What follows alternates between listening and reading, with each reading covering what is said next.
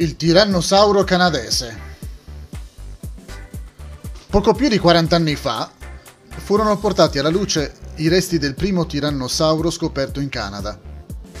Le ossa del gigantesco rettile terrestre furono dissotterrate in una fattoria a 105 km a sud-est di Red Deer, Alberta. Il paleontologo Dale McInnes disse: Non c'è nessun altro esemplare come questo. È il primo al mondo nel suo genere. Questo dinosauro aveva una lunghezza di 12 metri ed era alto 6 metri. Oltre allo scheletro, completo per circa il 90%, sembra che il dottor McInnes e la sua squadra avessero trovato la prima pelle fossilizzata al mondo di un dinosauro. Comunque quell'esemplare non era solo, infatti in seguito ne furono dissotterrati altri tre.